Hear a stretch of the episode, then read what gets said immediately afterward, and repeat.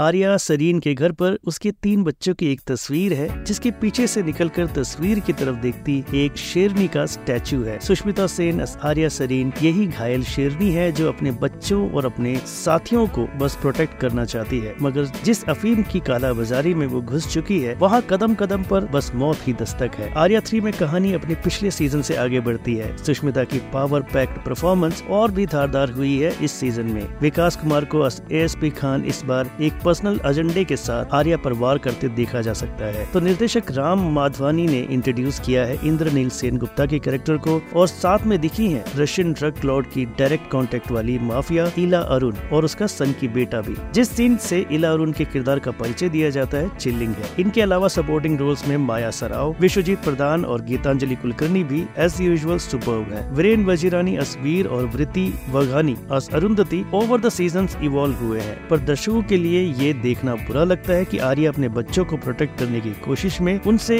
desired emotional connect नहीं बिठा पाते सीरीज का बीजीएम अपने हर सीजन की तरह इस बार भी गोज बम्स देने वाला है आर्या अपने चिर बचित फॉर्मेट में तेज रफ्तार स्क्रीन प्ले के साथ एम्पल ट्विस्ट एंड टर्न का तड़का लगाकर आपको एंटरटेन करने में सफल रही है हालांकि अभी इस सीजन के चार एपिसोड आने बाकी है पर जो प्रीमाइस क्रिएट किया गया है पहले चार में उससे उम्मीदें जगती है आर्या को फिल्म की बात की रेटिंग रहेगी थ्री पॉइंट फाइव स्टार्स की